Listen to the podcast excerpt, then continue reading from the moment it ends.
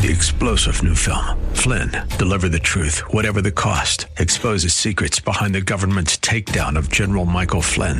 Flynn knew what the intel world had been up to. He ordered the first audit of the use of contractors. This set off alarm bells. He told the truth. He was the most dangerous person for Donald Trump to hire. They had to get rid of Flynn.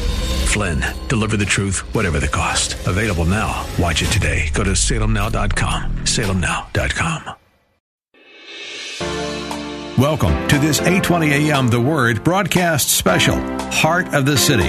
Pastors, ministry leaders, and churches have received a call to serve their communities with the love and compassion of Christ. The call is from God's heart to the heart of the city. Well, this is Heart of the City. I'm Chuck Olmstead, the Director of Local Ministry Development for 820 AM The Word. I have a special guest with me today. His name is Joel Madson. Joel is the Vice President of Global Training Network and is also the uh, missions pastor at Cascade Church in Monroe. Joel, welcome to Heart of the City. Thank you, Chuck. It's good to be here. Well, you and I just had a chance to meet. Uh, we've we've seen each other off and on through the years, but uh, have a chance to spend some time in studio today. We've got a mutual friend, Kerry Cruz, Amen. and Kerry was on uh, Heart of the City a while back and shared his story, and and he called me up and says, you know, you got to get Joel on here to share Thank his you. story. So, you. Uh, uh, you uh, have been in Seattle for a while. Uh, when did you show up in the in the Northwest? I came in 1989 Uh-huh. and um, would, came on staff of Overlake Christian Church in 89 and have been here since. Uh-huh. But grew up in Phoenix, Arizona. Phoenix. And uh, that's where I got my start in ministry and where God called me to his ministry. Well, tell me about Phoenix. Uh, what was what was life like back for you those many years ago as a young child? So, growing up in Phoenix, um, my family moved from Minnesota. Uh, they were farmers. We moved to Phoenix to have a new start, and I'm the oldest of four children. And uh, so we were religious people going to church, but uh, never really had a personal relationship with Christ. But um, it wasn't until um, really my high school years where I started thinking seriously about what is life all about? What is my purpose? Does God have a purpose for me? But one of the parts for me, basketball played a huge role in my life. Loved to play basketball. Uh, basketball came easy, and so my life cons- con- was consumed in playing basketball and uh, going to school. And it was the summer of 1975 that my life radically changed. Um, I was at a youth conference, and uh, my thought was m- when I get into my senior year, I'm going to pursue playing basketball at some college, university, wherever I could play. And uh, yet, God interrupted my life. Hmm. In the summer of 1975, we took a busload of kids, our youth group, from Phoenix, Arizona, across the country to Tulsa, Oklahoma. Now, you can only imagine what the summer drive in a bus without air conditioning uh, across the South into Tulsa, Oklahoma, and and part of even the the conference there, there was a, it was a youth convention, and uh, I got to play in a basketball team there, and really my motive was to play basketball and just uh, meet girls. Of course. that was just what it was all about. How old were you? I was 17 years old. Mm-hmm. About so a junior or senior in high school? I just finished my junior year. right.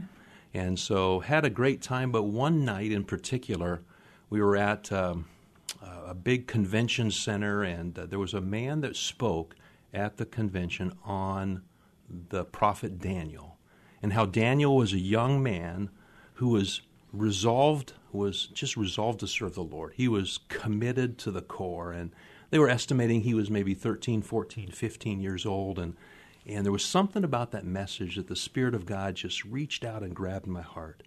And, and I could sense that as he was talking about this character, Daniel, that God was doing something in my life, but I couldn't identify it. And they had an altar call where they said, "Come down if God's speaking to your heart," and uh, just and so something was happening. And I, I remember just stepping out and walking as fast as I could down that aisle. Stood in the front of that auditorium, and there were like three, four thousand people there. And uh, a man came up to me and said, "Son, what are you here for?" And I immediately started to cry. And I said, "I don't know. All I know is God wants me here." It was that catalytic moment in my life that everything changed from there on out. And my youth leader who came with us from Phoenix, he started to disciple me and just tell me about Jesus. I had this insatiable desire to read God's Word. I read it every day. My family noticed, and they said, Something's up with Joel. And uh, that began a discipleship process. But with that came a reorienting of my values. Instead of basketball being the whole pursuit of my life, God had put it this desire for serving Him, knowing that I was created for purpose and on purpose. There's something that He had for me, and and I started, you know, trying to figure out God, what is what does that mean? And I'm growing in this new faith, this religion. I mean, in this uh, faith relationship with Jesus Christ. And my the man that started to disciple me uh, just said, well, you know, maybe you need to take next steps to figure out what you need to do. And I ended up. Um, changing, turned down some scholarship offers for different places, and pursued Bible college at a little school called Southwestern Bible College in Phoenix, Arizona. And it was there that I actually met my wife, and my life changed from there on out. Felt called to missions, felt called to be serving the Lord in ministry. But one of the sidebar stories, if I may, um, I love basketball. I'd already mentioned that. In my basketball story, I remember when I said yes to Christ, it meant giving up everything, even my heart's desire to play basketball. Not that I couldn't play, but it's not going to be my whole pursuit in mm-hmm, life. Mm-hmm. And so it was a denying of self. And I remember saying, Lord, I just give up that dream or goal that I have because I believe you have something bigger and greater than I can even imagine. And, and but I added a PS to my prayer. I said, Lord, if there is a way that I could use basketball to bring you glory, I would love that. And so as I continued on, I was my first soft, uh, freshman year in college, um, and I played on the school team uh, which had a small, we played in a rec league. It really wasn't much of a basketball program at, in those days. Uh, but my s- sophomore year, I got a call from a ministry called Sports Ambassadors, mm-hmm. which is Overseas Crusades, which is now One Challenge. And um, somebody had turned my name in and said, hey, Joel would be, he, he is the caliber, he could do this. And so I quickly filled out all the paperwork and applied and had all the, you know, is he a good basketball player? Can right. he do this? And and they ended up accepting me. So the summer of 1978, God gave me the opportunity to play basketball all summer long, all over Central and South America, and I I can't help but think that's the nature of our God. That even though we give up for Him, that sometimes the splashback that comes to us of who God is and what He has for us he, he grants us those things to say, you know what, you're making the right choices. And so it was a dream come true for me to play more basketball in a summer um, than I've played in a whole season. We played every night, every mm-hmm. day, different cities, and it was just a wonderful experience.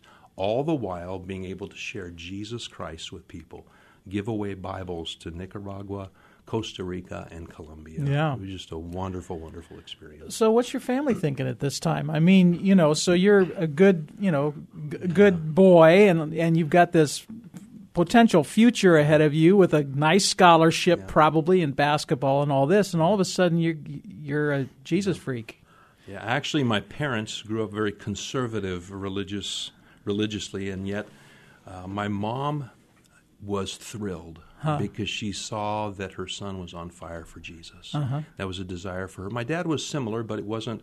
It was a lot with my mom's desire of just uh, wanting her kids to be in ministry, and, and, kind of a sidebar with that, realizing that my grandmother was a praying grandmother. Well, there you have it, right and there. She had prayed that her grandchildren would serve the Lord in ministry. And so when my mom heard that, she's going, Hallelujah, praise the Lord. That that's the a fulfillment of a prayer prayed of a praying grandmother mm-hmm. and a praying mom. Yeah. And so they were excited, fully supportive of Good. doing, you know, whatever we needed to do. And uh, then my family quickly followed. My brother and is a pastor now. Uh, my sister's the administrative assistant for a pastor in Georgia and my youngest sister is married to a pastor. Wow. So my grandma's prayers were powerful and effective. amen, amen. So you graduate from Bible College in Phoenix? 1980, Uh huh. graduated from Bible college, and at that point, I felt called to missions. But every time we would pursue missions, uh, God would shut the door. Uh, one place uh, we were invited to spend a year in Belize and to take over for another missionary. But I found out what kind of situation it was, and my wife is um, not as a, a rough it person, so we found out we had to live in a shack in the middle of a jungle with no electricity, walking a half mile for water. I said, you know what? We go as a as a couple. We Right. come together. I think I don't think that's going to work. And then we almost went with Food for the Hungry as a ministry, but then uh, we got pregnant, and so it seemed like every time we'd pursue forward, there was a, a road closure. And uh, and yet I, I realized that detours, delays, and roadblocks are often how God gets us in position for what He has for us. Well, I'm uh, talking to Joel Madson. He's a global training uh, VP at uh, Global Training Network. This is Chuck Olmstead. We're on Heart of the City today, and Joel, that is true, isn't it? That those those delays that happen in our lives, and, and the nice part of it now, as you're talking in studio, is you can look back at yeah. that. Yeah, when you're going through that, those are some rough patches that are in your life, and and oftentimes you're thinking, you know, is God really ever going to use me in the way that I thought He was going to use me? And but that is that process that He wants to take us through, isn't it? Amen. Yeah. Amen, for sure. So what happens next? So we ended up, um, after a couple years, graduated from Bible college thinking, Lord, what do you have me to do? And, um, and I remember one prayer that I prayed saying, Lord, um, I've gone through all this training. I think I'm ready, and yet there's no opportunities. And so I remember saying to the Lord, Lord, I'll do the next thing. Whatever at my church they ask for volunteers to do, I will do it, just as, as a step of faith obedience. Well, it comes out comes to be got a request to teach a sixth grade boys Sunday school class. And I was disappointed. I'm thinking, Lord, sixth grade boys, really? I had grander plans of Right. doing other things and but I remembered the prayer and I said, Lord, I'll be faithful. So one summer I taught sixth grade boys and I said, I'm going to do this with everything that I have. It was after that that God opened the door at our church for my wife and I to start a college ministry as a college pastor on our at our church. And so we started from scratch, started gathering college students, grew the group to 50 to 75 college students that would come for Bible study. We'd go to campuses and just saw a move of God among college students. And it was a rich time for about five and a half years.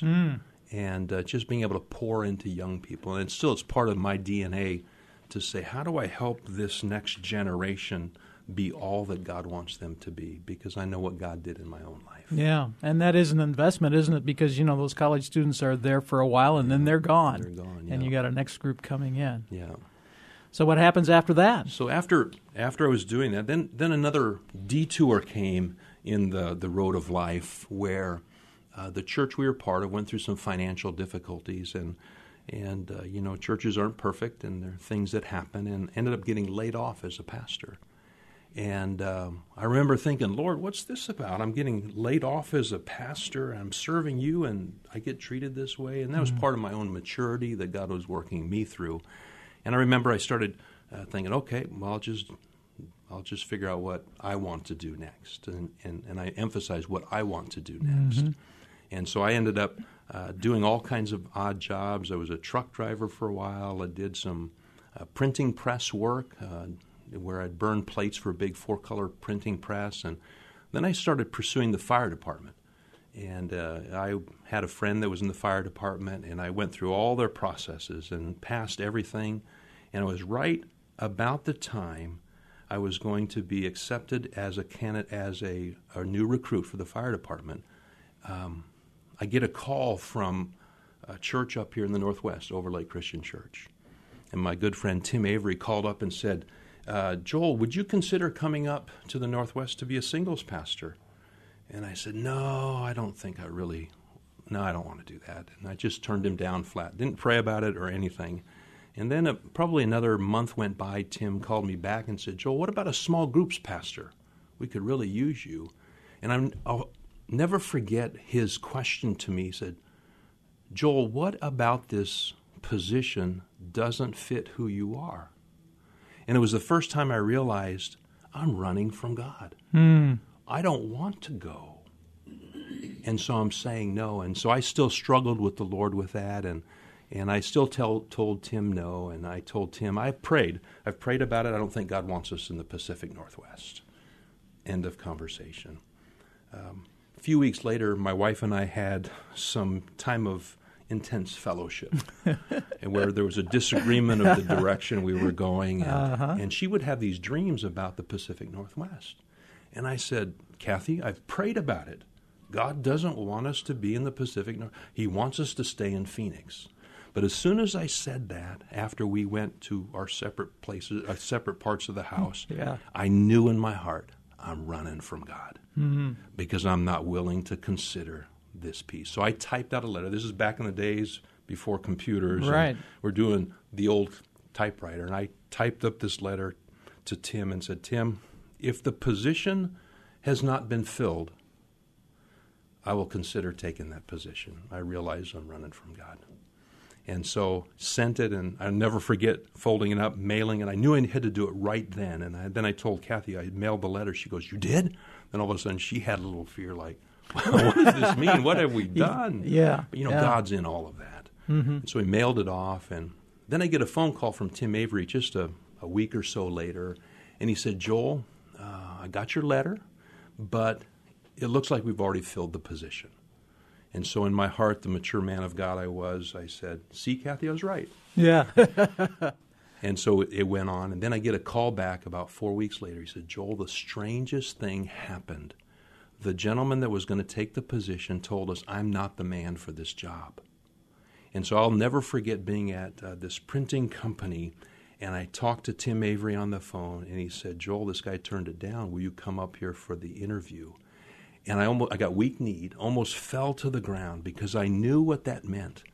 That I'd already said yes in my heart because I knew I was running from God. Mm-hmm. And I said, We'll be up there. It was Labor Day weekend of 1989. And this was like on a Tuesday. And he said, Could you be here by Friday? They paid our ticket up there, went through the whole interview process. The elders voted on it, and they said, We want you to come. Go home and sell your house. October 1st, you start. And, and it was one of those powerful movements of God in your life, positioning you in a place of where He wanted you. Even though it was difficult, I look back and say, Thank you, Jesus, mm-hmm. for how you positioned through roadblocks, delays, even disobedience. The ironic thing was the Sunday morning preaching time was the series that uh, Pastor Bob was going through was on the prophet Jonah. And I said, that's poetic humor that it's talking about Jonah. And so we ended up starting at starting coming to the Pacific Northwest in October of 1989 Yeah. and serving as pastor, where I served for 16 years. Well, we've got about six minutes left, and I wanted to find out as you position into this new ministry of Global Training Network, what is, who is Global Training Network, and what do you do there? Yeah. Global Training Network is a ministry that trains and equips the neediest leaders around the world.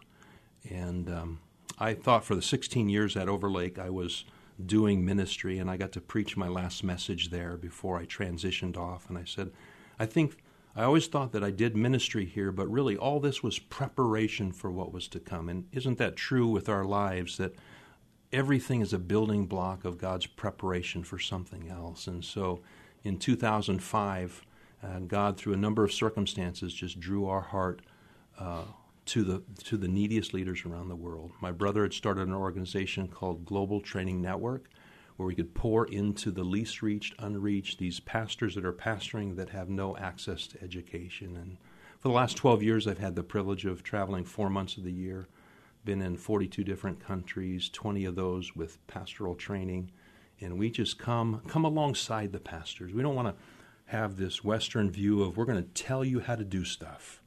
We're all about coming alongside, encouraging you, bringing, we're working together in the kingdom of God. And so it's been a, a thrill for the last 12 years to pour into the life of pastors and leaders. And, and um, Tell me some. Tell me a couple of stories, examples of, of how you, some of the work that you're doing. Yeah, uh, just in a week and a half, uh, Carrie and I will be heading to Ethiopia.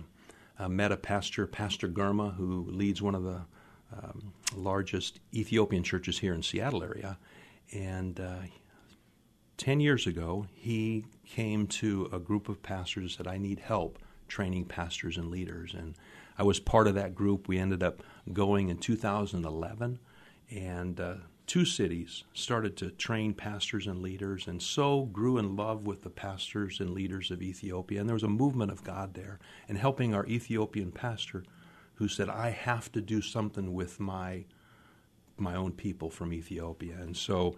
Uh, that was in 2011. I've been back every year since. Hmm. And to date, there's been over a thousand who have graduated from a two year training process. We come once, we launch the training, and then they meet every week with some master trainers and they dig deep on the topics that we bring and then we repeat it the second year and then the third year is graduation so this year we'll be going back with 400 pastors and leaders who are currently involved and um, 250 additional students will be graduating from the program but the cool thing about it is that it's an ethiopian ministry it's not a western led ministry mm-hmm. but we're coming alongside the ethiopian church where they are doing that work and they're planting churches reaching hundreds and hundreds of people throughout the Horn of Africa, not only in Ethiopia but the countries surrounding. Yeah. So, you also, what other countries do you uh, are you able to go to? We uh, Cambodia is another key country. Met a young pastor. I love how God is raising up. I always think God has a remnant people wherever He has. He has His chosen ones, and and we met a pastor named Pastor Bora, and uh, he had this connection with all the young people throughout Cambodia. And, and you recognize the history of Cambodia with Pol Pot back in the 70s, where, you know, over just a 100 days or so, there were so many over I mean not 100 over 3 3 year period of time thousands of people were murdered mm-hmm. brutally murdered and most of them educated older people so when I go you don't see a lot of white hair, gray hair, the older generation because they were just annihilated. And but there's a hunger and thirst within the young people of, of Cambodia. They're hungry for the Word of God, and so we got connected with Cambodia. There, we also go to Haiti, uh, go to Nepal, spend a lot of time in Nepal. This summer, I'm going to Zambia and Zimbabwe. Uh, been to China with some of the underground churches. It's pretty amazing some of the stories of what God is doing there um, Vietnam, Thailand, and uh, just been a blessing to carry the name of Christ, but to be part of God's kingdom work. Yeah. Um, I don't want to get off track here, but as you're visiting these various countries and seeing how the church operates, how would you differentiate between our Western view of church versus what's happening in church in lots of other parts of the world? There, I would I would liken it to this organic growth of uh, of a book of Acts, where there's just a hunger and thirst for the Word of God. It's new. Uh, the Spirit of God just does incredible things, drawing people to Himself. Uh, it's more of a book of Acts thing than our structured way we do things here in America. Not to put us down, because right. Um, I always think of what these pastors say when I go to them. They say, We pray that God blesses America because when God blesses America, America blesses the rest of the world. Mm-hmm. And that's really stuck with me, be able to come and how do we bless these pastors, the church in these countries? But it's, it's more fluid and just an enjoyable time. Well, we've we've got about a minute left. As I listen to your life story and uh, you know how the Lord has used you, uh, sh- share with our listeners those that may be thinking about being a part of a ministry and maybe they've gone through some defeats. Uh, from your life, what would you what principle would you share? What would you say to these that are listening today?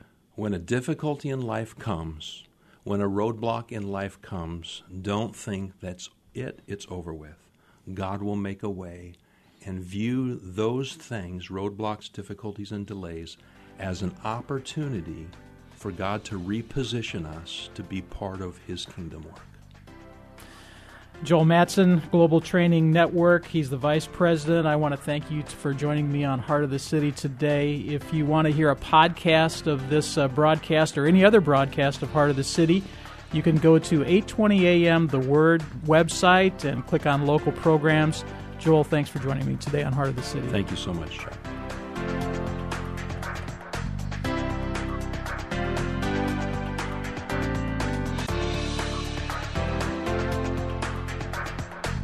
You've been listening to this 820 AM The Word special Heart of the City.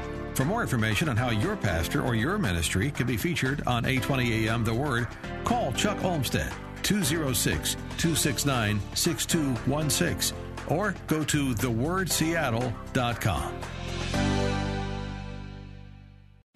Three star general Michael J. Flynn, head of the Pentagon Intelligence Agency, knew all the government's dirty secrets. He was one of the most respected generals in the military. Flynn knew what the intel world had been up to. He understood its funding. He ordered the first audit of the use of contractors. This set off alarm bells. The explosive new documentary, Flynn, Deliver the Truth, Whatever the Cost, uncovers the facts behind this scandal. Flynn told the truth. He was the most dangerous person for Donald Trump to hire. I find out the worst enemy that I'm going to face in my life is right here in America. They took my assessment and they wanted me to change it. And I was like, I'm not changing it. They had to get rid of Flynn.